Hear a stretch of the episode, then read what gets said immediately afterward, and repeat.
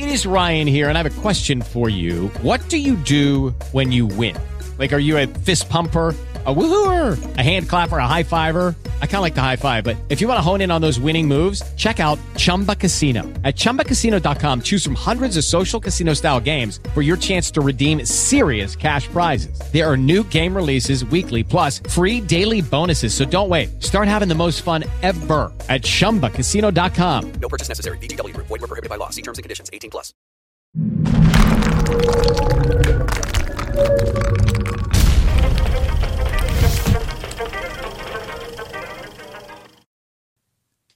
I'm Joe Kane. I'm Dan Kane, I'm Sal Conca. And I'm Wayne Heckler. and this is the Imperfect Podcast. Don't forget to go to hecklerkane.com and sign up to become an Imperfect Podcast Insider. To the bumper.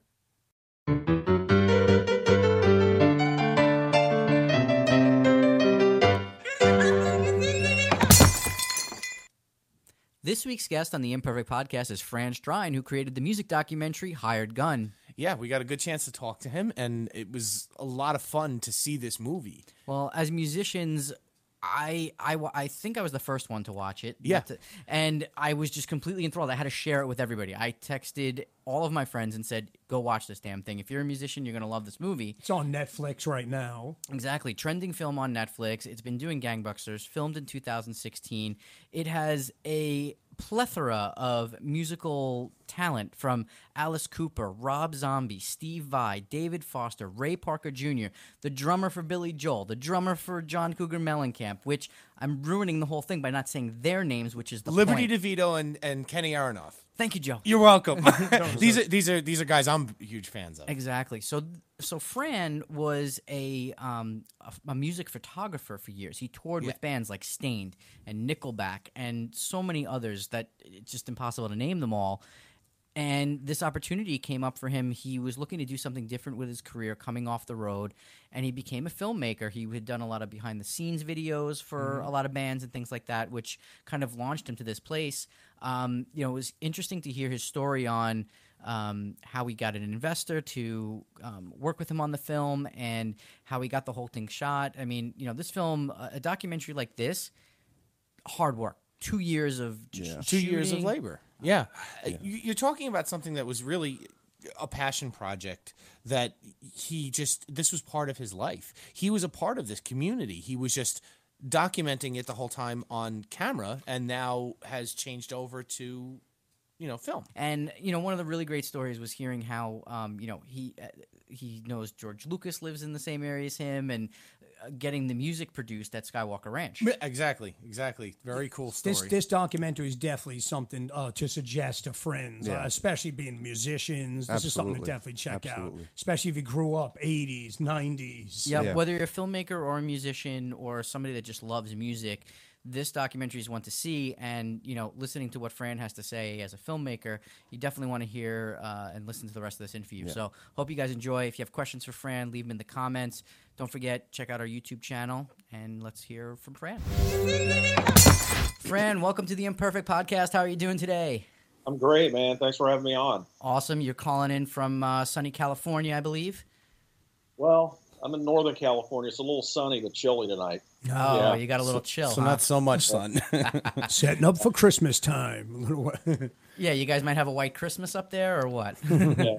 Not- uh, Not I even- live about 10 minutes north of the Golden Gate Bridge in a little town called San Rafael, home of Star Wars and Indiana Jones and Lucasfilm and all that stuff. nice. And, uh, you know, I run into George Lucas every once in a while at my, at my Starbucks, Oh wow. but he's the most unapproachable person on the planet Earth. No. So it's like nobody makes eye contact with him. Nobody talks to him. They know better, you know. Leave the wizard alone. What I found most interesting about that is that he gets his own Starbucks. It's, sorry, it's, if anybody wants to stalk him, it's on Fourth Street. they wouldn't dare. It's, uh, it's pretty funny. That's hysterical. So you're here to talk about Hired Gun, your latest documentary that's been going pretty crazy on Netflix. I mean, I know it's been a trending uh, uh, um, Yeah. movie on there. Um, you shot it in 2016.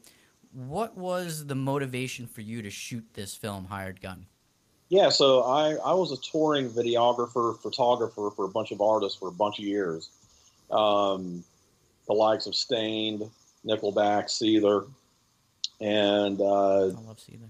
I had come off the road with Staind and was going to go into kind of like a sabbatical for a year just to kind of enjoy life because I've been on the road for 20 years. And I kept getting a call from these guys at Five Finger Death Punch. Now, I'd heard of the band before, I didn't know much about them, and I just knew that they were on the rise. And they kept calling, I kept saying no. And they finally gave me an offer I just could not refuse. I just been a fool to turn it down financially. So I agreed to do it and uh, started. It was a world tour, starting in Tokyo and going around the whole planet, down through New Zealand, Australia, all of Europe. By the time we got to Australia, and it's no secret, their singers had some substance abuse issues uh, in regards to alcohol, and I was on the verge of turning 50 years old, and I'm thinking to myself.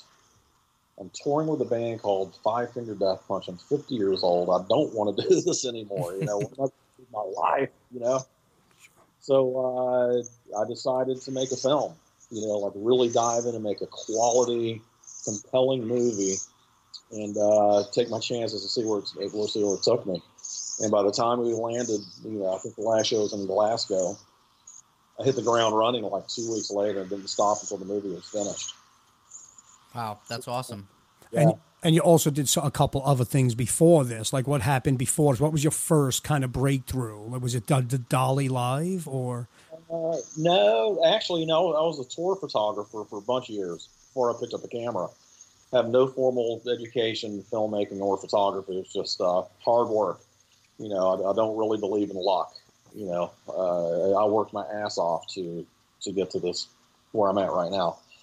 So I was on a tour called Tattoo the Earth back in 2000 with a bunch of metal bands as the tour photographer for the tour production. And I happened to just bring a Sony Handy Walkman or, you know, the camera thing. And I'm like, just going to document my memories. And uh, I started shooting some of the bands live. I'm like, wow, man, moving pictures. This is way cooler than just taking a still image, you know? Yeah. So, so that really intrigued me. And then uh, I was living in Atlanta at the time, and uh, a friend of mine's band called Sevendust were in the studio with Butch Walker doing a record. And they invited me over just to film some stuff with my little handy cam. And I go in there, and uh, the head of A&R for the record label is in there. Is like, oh, you do video? I'm like, yeah, I do video. You know, Of course. talking about it. Didn't even own a computer, to be honest with you, at the time. This was in 2003. That's like what they tell actors. Like if you, if they say, "Can you do?" You go, "Yes, I can." Anyway, I got hired to do their bonus DVD. Um, this was a thing when records started to slide a little bit, and they would put a, a company DVD of the making of the album. So I was hired on spot, not knowing what I was doing. And uh, back then, they used to give real money because the label still had great budgets. So I took the, the half up front money they gave me and went out and bought a killer. I think it was a Sony PDF 150 at the time. uh, I didn't. I didn't have a computer. I didn't even know how to turn on a computer. So I went and bought a uh, the old iMac, I guess, the egg looking one, Yep. and uh, Final Cut two, I think it was back then. Okay. And I inserted it all and opened it up, and it just got nauseous immediately. I'm like, "What is this?" I had no idea what I was doing. And I bought Final Cut for Dummies, and that's how I created that piece. And then from there on, it was a really successful accompaniment piece for that CD, and word of mouth. And then here I am today. You know, Nice. Cool. that's how I started out. Yeah, so I've done you know stuff for so lots of music videos. Um, the Dolly Live in London DVD was really big. Uh, that was my at the time that was the biggest thing I'd done prior to, to Hired Gun, and uh, that got me a gold plat uh, gold album. And then you did something called a Battlefield of the Mind. You edited on that. You were the editor. What was that about? Yeah, I did that as a kind of a passion project. When I was out with Staind, Aaron Lewis and I are both really uh, into the troops and, and helping veterans or whatnot. And when I moved to the Bay Area, I was shocked at the, the homeless situation. And uh, I started engaging with some of these guys, and come to find out, there were a lot of were veterans returning back from Afghanistan, Iraqi wars. And I was just like, man, there's got to be a story here. So I did it. You know, it was, it was a passion project. Didn't really sell it. Just kind of gave it to people.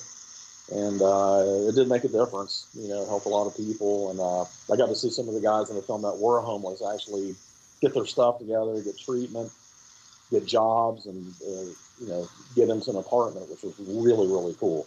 So it was That's very great. And what was the name of that again? I just want to make sure because we'll put it in the show notes if it's available for people to check out. Battlefield of the Mind. Yeah, Battlefield of the Mind. Okay, awesome. Yeah, I would love for people to check that out. We we love to support the veterans as well. So, Yeah, sure. um, so you where the motivation for this film? I know you wanted to get off the road essentially.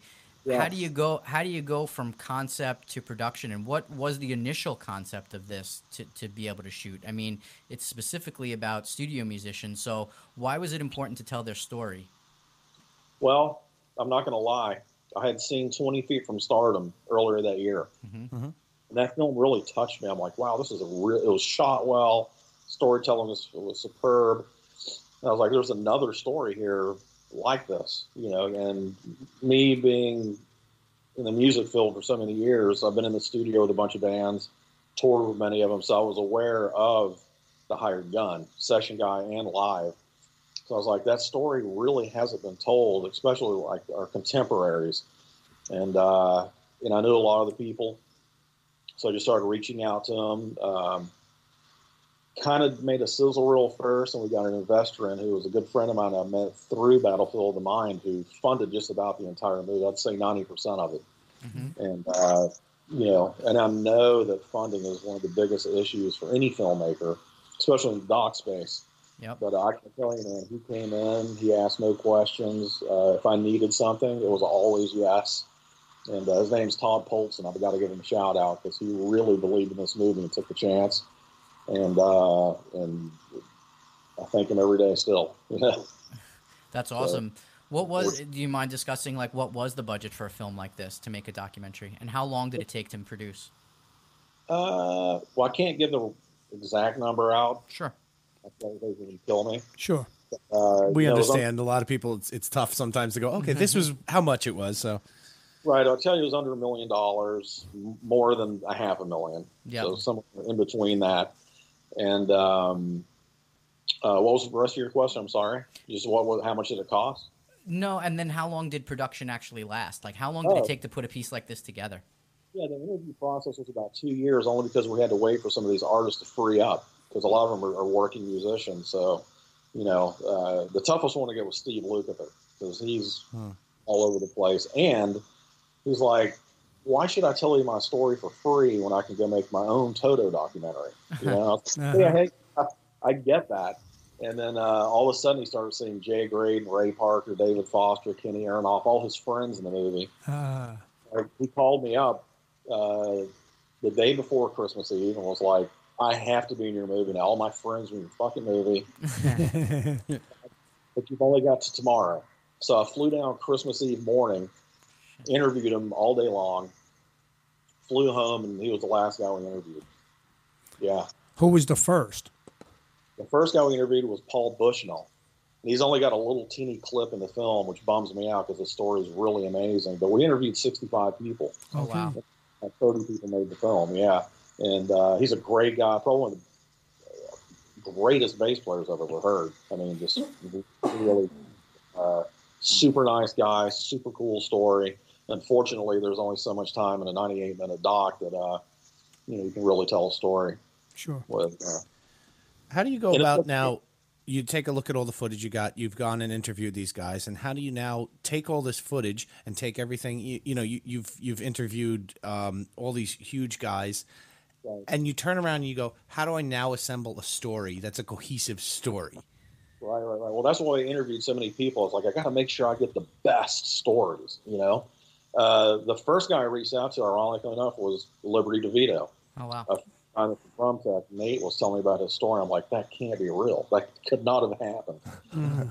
So I didn't. Liberty didn't have a, a manager, an agent, or a PR person. So I hunted him down on Facebook and just sent him a private message. and like, look, man, I'm doing this film. I've heard your story. Is it true? Can we get on the phone? And uh, he called me like a couple days later, and we spoke for a couple hours. I'm like, okay, you know. And then uh, Rudy Sarzo. Of course, I knew about Rudy. You know, I was a huge metalhead growing up. I Sure. know all community program. And uh, he was another guy. As soon as we interviewed him that day, I knew that he would be a, a huge piece in this film. And it's crazy, man. I get emails, I look online or Twitter or whatnot, and it's 90% of all the comments are about how awesome Rudy Sarzo is as a human being. Mm-hmm. Forget the baseball aspect. Just a great person, and it's true. Just a solid human being. Yeah. So, you know, and all the rest of it was just kind of like, okay, well, this story is really cool. So we had these, you know, like the filter store is its own little compartment. Yeah. Hmm. Yeah, there's a few of those in there. The Bon Jovi thing with Phil X, because he's such a great player, and the story is really, really cool. The, the filter So- story I'd never heard, which I thought was kind of interesting. I, like, as most people know who listen to the show, we're all musicians, so like Right. watching something like this was like very um, like we know these guys behind the scenes. We know who they are. Like the general public doesn't necessarily know who uh, Kenny Aronoff is, and doesn't know necessarily who Liberty. De- well, Liberty DeVitto, I would say people know. Uh, If you live on Long Island. If you live on Long Island, uh, guys, we're from Long Island. You know, we have that, that Billy Joel connection. Um, but uh, you know, pe- the general public doesn't necessarily know these guys unless you're musicians. So, looking at this, uh, it really is an amazing feat to be able to uh, get in touch with all these guys because they're working. Like you said this before, they're they're working. Yep. And- so, and two years, two years doing interviews. How long did the actual editing take? well, that's the funny story. Now, So Gavin those- Fisher, right? I'm those- sorry. those forever, man. We had terabytes and terabytes of you know hundreds of hours of footage. So once we narrowed down who the main uh, stories we're going to focus on, we just kind of honed in. And uh, initially, our, our our first editor was Gavin Fisher, who uh, probably edited ninety percent of the film that you see today. And uh, you know, I'd sit with him down in he was in San Diego at the time, so I'd fly down to San Diego, spend a couple of weeks with him, and we'd flesh out some of these scenes. And uh, you know, going in, we knew that, that Liberty would be a great guy. So there's a really tense scene in the film where he's playing the drums, talking about getting divorced and everything else. He kicks his drums over. So we knew we were going to build a piece on that. So I asked him while we were in the studio, I was like, start off slow and build it up a little bit and get pissed off. You're the last guy playing, so if you want to destroy the drum kit, go for it. And he did. You know, he's an animal. So, uh, you know, Gavin knew my vision for that scene and just nailed it, you know. And uh, same thing with the Rudy Sarzo, uh, Randy Rhoads, you know, plane accident scene. That was, uh, Yeah, that was you know, strong. wanted to treat that with a lot of respect. And, uh, you know, Rudy trusted me with that scene. And it was super heavy. It was very difficult for him to go there and talk about that again. And uh, I, I thank him today for that because that, that was, you know, he wears that on his sleeve. You can see it in the, in the footage. That was all real. You know, it was one take. We were all crying, you know, the whole crew. Mhm. Uh, you know, Gavin did a great job, and then he had to step away for some personal reasons, and uh, we had to keep going. You know, so I reached out to uh, a guy named Tim Calandrello, and he came in and kind of pieced that puzzle together at the last second and finished it out. And I, I edited a couple of scenes. I don't call myself an editor. Mhm. Like at the, the pink uh, segment, the just what the doctor orders segment, and uh, one more, the Steely Dan section. Okay. Oh, okay. You know, the- the- Which there's a cool story if you want me to tell it about that song. And this goes back to some of the filmmakers uh, wanting to know questions about licensing music. Sure. Yeah, that's a big question that I know Joe had actually lined up. We wanted to know how how playing music throughout this documentary, how did licensing go, and so Right. yeah, you can run with that. Yeah, we. I had the pleasure of finding uh, Julie Glaze Houlihan, who, who was our music clearance person and our supervisor and everybody else. She was so instrumental in getting this, this film done and all the music. And we did a favored nation deal with everybody that we all agreed on a fee, and they, you know, luckily for us, everybody agreed to it. But uh, if the filmmakers out there don't know, there's two sides to licensing a song there's the, the publishing side that goes to the songwriters, and there's the master recording that belongs to the record label, right? And we had Donald Fagen and uh, Walter Becker, you know, he was still alive at the time, cleared the publishing for us. They gave us permission to use the song. However, the record label denied us, the master. So we were like, what are we going to do? Well, Jay Graydon, if anybody knows, is, is famous for writing that guitar solo and playing it on the on the record. so I just took a shot. Man, I'm good friends with Jay Graydon now, and I was comfortable enough to call him. You're like, you still have your studio and all this other stuff. I was like, what do you feel about doing a re-record of the Peg song and hmm. recreating that solo? Because here's the situation. He's like, you got any bread? I was like, yeah, man, we got a little bit of money. to Throw you away. So he's like, I'm in. Give me a week. yeah, yeah. I was like, okay. So man, he came back, and what you hear in the Hired Gun is not Steely Dan. It's it's him. That he nailed it. That's cool. That's cool. Not only that, but he used the uh, the same 1965 Gibson ES3 that he played on Steely Dan and the uh, Fender Twin Reverb. 40 years old. I haven't turned the amp on in 25 years. Wow. See now, now you're talking my my uh, scene. I'm like gearhead. gearhead. That's I'm a like great dying story, here. I'm like, oh, that's awesome. Yeah, it's so cool. And then you know we went. I went down and interviewed him for some B-roll stuff, talking about him doing the re-recording. He broke out the guitar. It's like you want to hold it, man. I'm like, Are you, I don't want this thing to disintegrate in my hand. like, like this belongs in a museum, you know. Wow. Such a cool guitar. So uh, so yeah, but um, if you got any more questions about the music, I'm I'm happy to talk about any of that stuff because that's uh How do you set up that whole like jam session that we saw oh, going man. through, and you have all these guys that just come in and play. You, you know, you had you had Liberty and and Kenny Aronoff playing drums in yeah, the same two room. monster drummers banging. Yeah. Like, oh, yeah. you know. Well, before you say that, I, I do want to say the editor did a great job of tying that together, right? Because Rob Zombie said, well, why don't somebody put that type of band together? And then there it is. yeah. yeah. yeah sure. So, how did what- you uh, assemble that band? Is the question.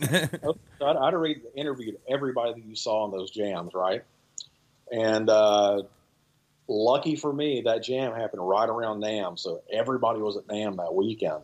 Nice. So I'm like, hey guys, I've got this idea of going. We, would, we did that at East West Studios in, in Hollywood. It's a massive recording studio where so many great classic records were made. Nice.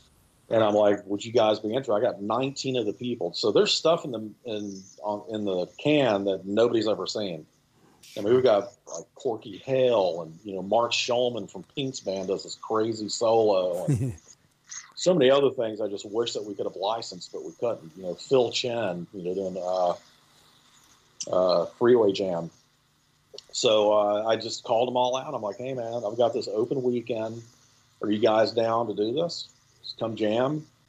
And we had one day of rehearsals and then three days at East West, and they just killed it, man. They just all, and no egos. Everybody was so cool. It was a nightmare to put together for me because I had to, you know, produce the, the, the entire film. So I had to go, you know, there's 23 people behind the camera you didn't even see, you know, like crew and art and catering and everything else.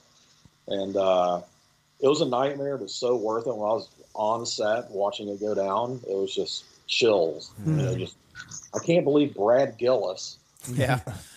ripping a solo over here with Kenny Aronoff on drums, Paul Bush on bass, or Rudy on bass. Mm-hmm.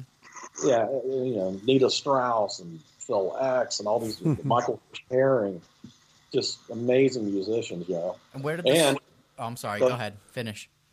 I was going to say, uh, and the guy that produced the, the track itself is uh, Johnny K, who is a Grammy nominated producer of the year. He did all the Disturbed records, Staind, uh, Three Doors Down. He owed me a favor because I got him a uh, recent gig with Megadeth.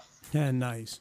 Those guys, yeah. And I called out my favorites on him. I'm like, hey, man, I don't have any money, but remember I got you two Megadeth records? That's my promise. I was like, I'll fly in because he lives in Chicago and put you up in a hotel, but I don't have any money. So he came in and was so cool, man. You know, just killed it under so much stress. Right, You know. Manage all those musicians and change. like, wow, I don't know how you did it, but Yeah, who actually wrote those songs? Who was in charge? Like, where did the song ideas come from for that? you know, Mike, yeah, Michael Fish Herring kind of did the blues jam thing at the end. Sure. And, uh, he plays guitar for everybody. Now. He, he was in Prince's band for a while, Christina Aguilera. Just a fantastic musician, a great person. And uh, but that opening jam, I think it was just Phil X came up with that riff. Mhm. You know, at the very beginning of the movie, Yeah, yeah. kind of jumped in and just freestyle. There was no rehearsal of that at all. And then uh, the end jam, they just ran through for like two or three minutes. Like, okay, let's just do it. You know, really cool. Sure. Yeah. So now, after you've produced and edited, and you got this great documentary sitting here in front of you. What's the distribution plan? We know it ends up on Netflix. Was that your first choice? Is that where you know the only place you wanted to put it? What, you know, what was what was the plan when you were making it, and did that did you stick to that plan, or was Netflix a diversion? You know, No, not at all. So for me, you know, I wanted this movie to stand out and have legs. Um, we didn't have a distributor at all uh, going in. Even even the South by Southwest is where uh, world premiered the film, and uh, we had been talking to Vision Films for a while, as well as a couple of other sales agents, and we decided to go with with Vision and they got us on. You know, they got us a deal with uh, Fathom Events for a one night screening in 320 theaters across the country, and we went that round. It did really well. And right after that, I think August 1st, we did all of our VOD, and I mean, there's hundreds and hundreds of platforms and maybe movie went to, and it did really well. And then Sony came in as our arm of uh, our physical distribution worldwide. I think the film's in 26 different languages. awesome. And then, yeah, and we got the Netflix deal early on. You know, we did a uh, screening in New York at the Soho House and had all, you know, the dreaded Weinstein Company was there. All well, yeah, and we got we got an offer like the next day from Netflix to pick it up. Nice. And uh, December first, it went on, and it just exploded on there. You know, which was, you know, I wish that the film could have done the same thing outside of Netflix. Because if anybody knows, Netflix is just a licensing deal. They pay you a flat fee Yeah. Mm-hmm. no residuals for like, okay, 400,000 people watch your movie. Here's a dime for every person that watched it. It's like, Yeah. it's a good deal, but, you know, Well, some people do steer away from Netflix because of that. However, Right. you have become a success on Netflix. yeah, look, I feel so lucky. I Um, Yeah. really do. I mean, it was, uh, it was due to a lot of hard work by myself and our crew. And of course, the cast that were so cool to share their stories with us that made it a compelling film. And once the people actually get to see it, that aren't going to go spend, you know, the twelve ninety nine at Amazon or, or download it or whatnot, it's great. You know, so happy. It's funny uh, how you know you do things for art that sometimes aren't for the money. You know, because you see, it's like your story, hired gun. You know, sometimes doesn't lead that direction, but they live their whole lives doing it, and here you are doing this great film about that, and it's almost like the same thing. Like we, you know, hopefully I get you get a lot more attention and you keep going, but you know, sometimes it's just about our art also, and you, you did a great job. I want to say that. Yeah, the film has done exactly what I wanted to do, which was kind of elevate my career the next next stepping stone. So Sure. I'm a ton of work. You had a got little. You had a little story that we talked about before we went live on air here, um, and I, I I would love for you to share it because you didn't really delve into it too much. But it's about the mixing process that you went through Yeah. Oh, to get the sound correct in this Yeah. obviously a sound music- heavy film. A music documentary needs to have good sound, right? yes, absolutely. Well, any film all the filmmakers know it's more important to have better audio than it is picture. I mean, you have nothing you don't have any sound. Right. So uh, I knew the film would look good. You know, we went uh, as good as we could without using film. You know, which uh, my next project will be shot on film thanks to Kodak. Uh, we can get into that as well. Um, Would love to. but the mix was a you know I was like okay I got to find a place to mix this thing so I'm calling all these places in Los Angeles. I live in Northern California, and the thought of just going to LA and spending two weeks was not appealing to me. Mm-hmm. I was like, you know what? I know Skywalker Ranch is up two miles up the road. I might as well just see what the, I know they're going to say no. So I mean, it's you know huge. So I sent a vague email to this thing, info at skywalkerranch.com. There's no really formal thing. That's it. They're very locked down. That's kind of generic for such a big company. Yeah. That's all they have because I think they want it that way. Sure. So uh, I sent them the sizzle reel, a little synopsis. I'm like, hey, I'm a local guy living here in Marin County. You know, a lot of the film, you know, post was done here. Uh, shot some of it here. There's a bunch of musicians here that were in the film. And I get an email the next day. It's like, we have to mix this film. Wow. Can we get you a, a bid together? I'm like, what? Usually I get the, the first question is, what is your budget? Right. how can we submit a bid? So they submitted the bid to me, man. I got to tell you, it was half of what anything in LA would have charged. Wow.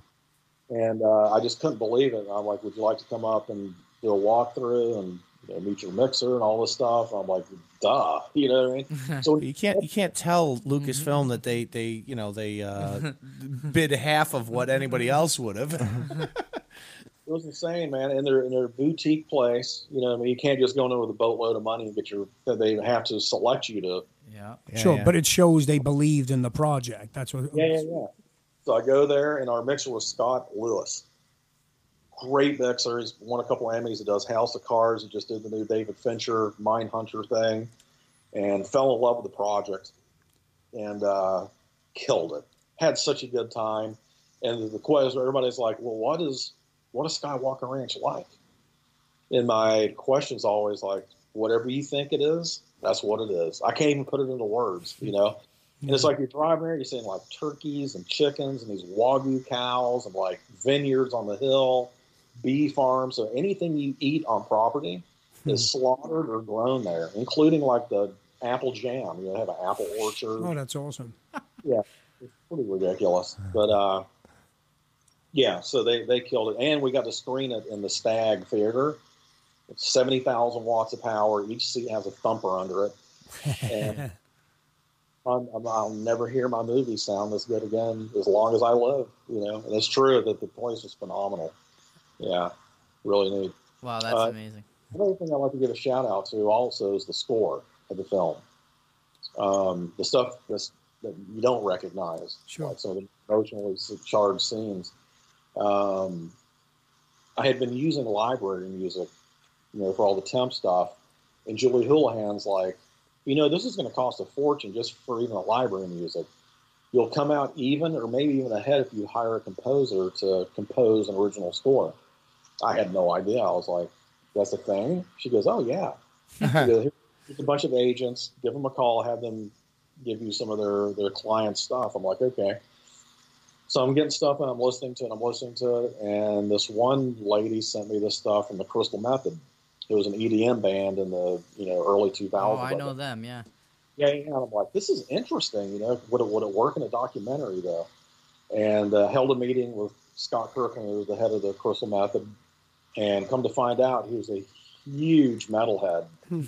Man, I'm telling you right now, Quiet Riot was my favorite band on the planet Earth. Please let me score the Randy uh, Rudy scene.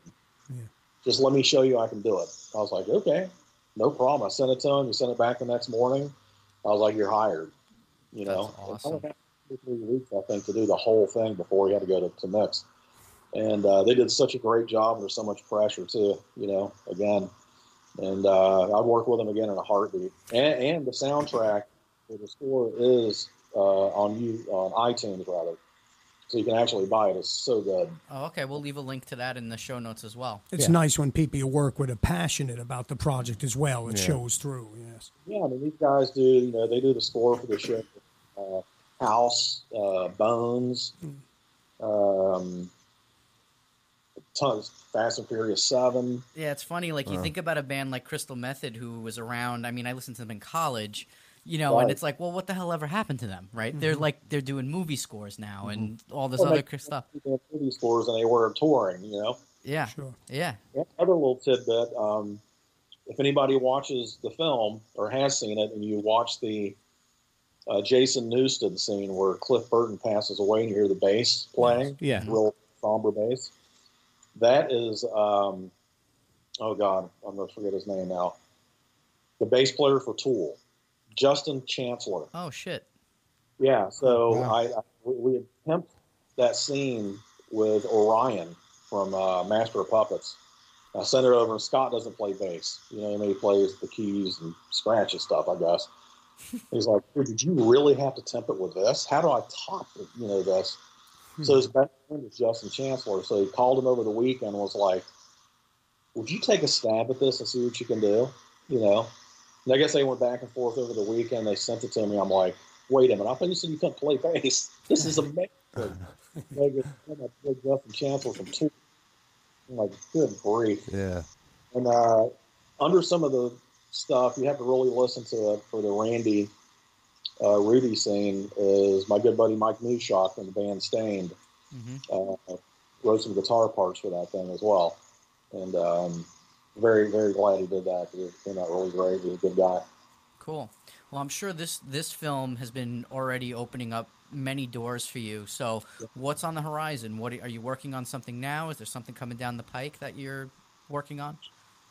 Yeah, you know, I I, I shot a uh, I want to say a pilot called Legacy, and there's this great rock photographer named Ash Newell uh, that I know. That I'm a huge fan of. He's a great photographer, and he approached me and was wanting to do a program based on capturing the, the essence of some of these huge legacy artists in a photograph while telling their story. And I thought it was a great concept, so we collaborated on it together, and we shot and We're we're shopping it now, and uh, we think we have a home for it.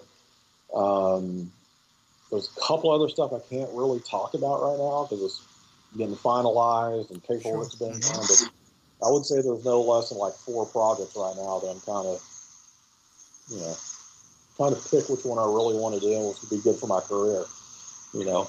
And uh, I tell you, one of them uh, who revol- revolves around is Ray Parker Jr.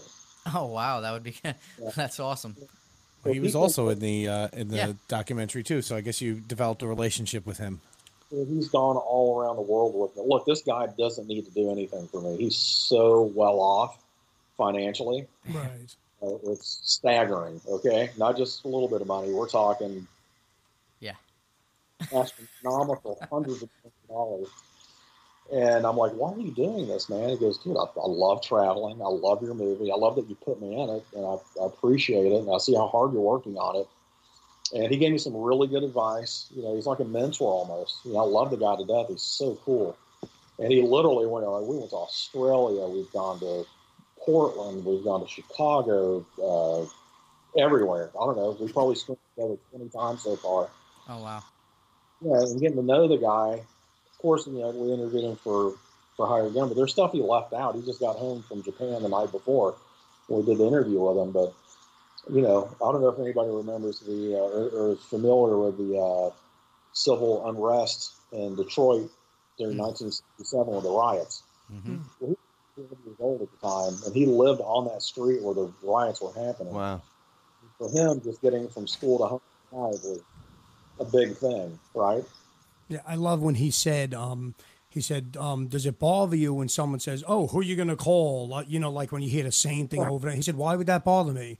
You know, he No. made an impact on society worldwide. They know that the Ghostbusters yeah, song. uh, you know, that song to me is bigger than the movie ever was, to be honest with you. Yeah, and he gets attacked everywhere he goes. Like. You know, and he loves it. He doesn't, he doesn't take for granted. He genuinely loves the attention he gets from it.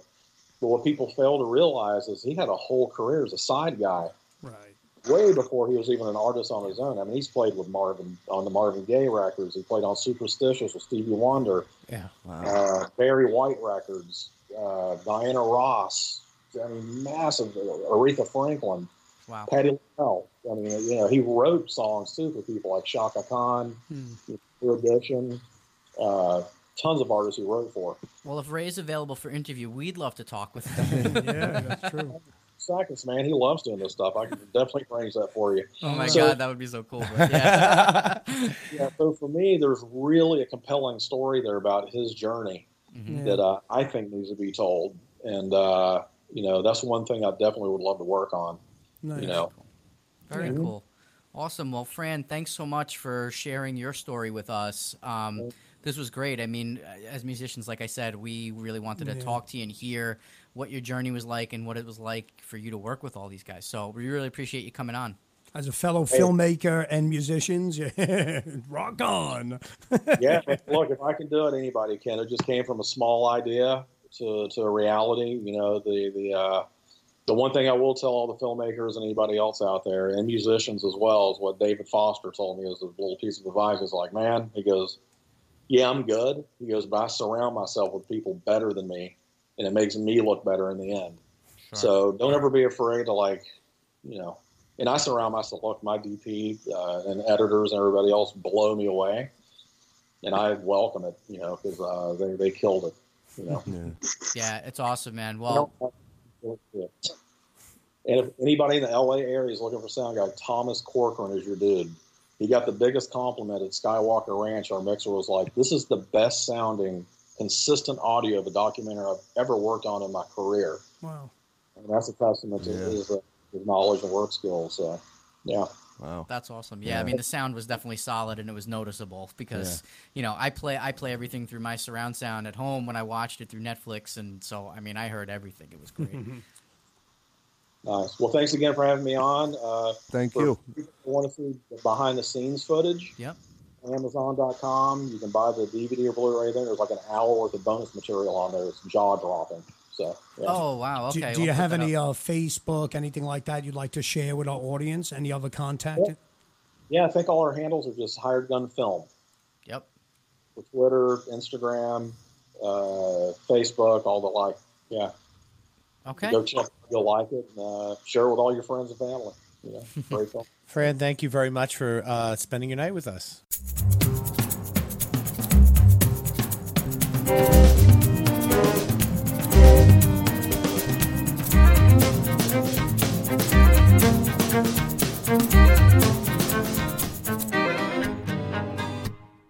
Lucky Land Casino asking people what's the weirdest place you've gotten lucky? Lucky? In line at the deli, I guess? Aha, in my dentist's office.